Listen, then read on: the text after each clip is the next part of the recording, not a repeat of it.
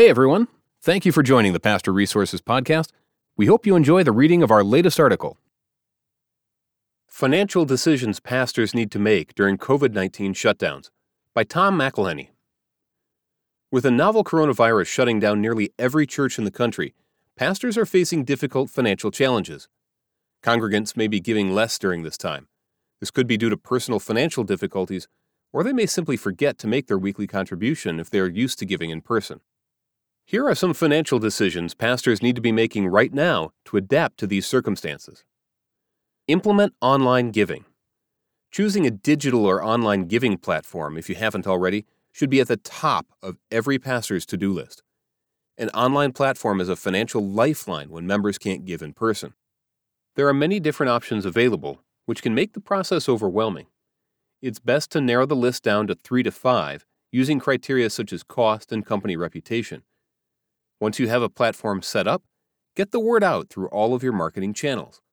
Announce it on the website, social media channels, and email newsletter. Let your members know that they can still give, even if they can't meet in person. Adjust your church's financial messaging.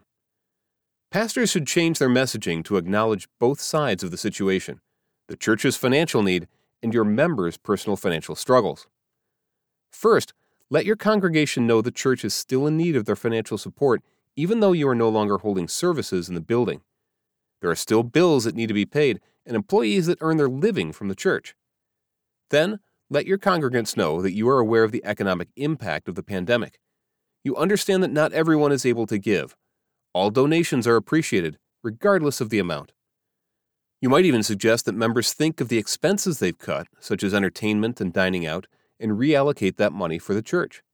Be careful with this messaging, though. It can come across as insensitive or even greedy. Create a plan in case employees get sick. Have a plan in place if one or more employees get sick. Will they be able to work from home? Is there someone available to take over if people are hospitalized or unable to work? Having a plan will ensure things continue to run smoothly if someone gets the virus. Consider whether some employees should be let go.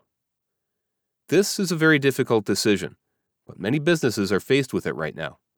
Take a careful look at the church's financial situation and determine whether you are able to keep all of the current employees during this crisis. If your church is in a very bad place financially, you may have no choice but to cut the staff down, at least temporarily.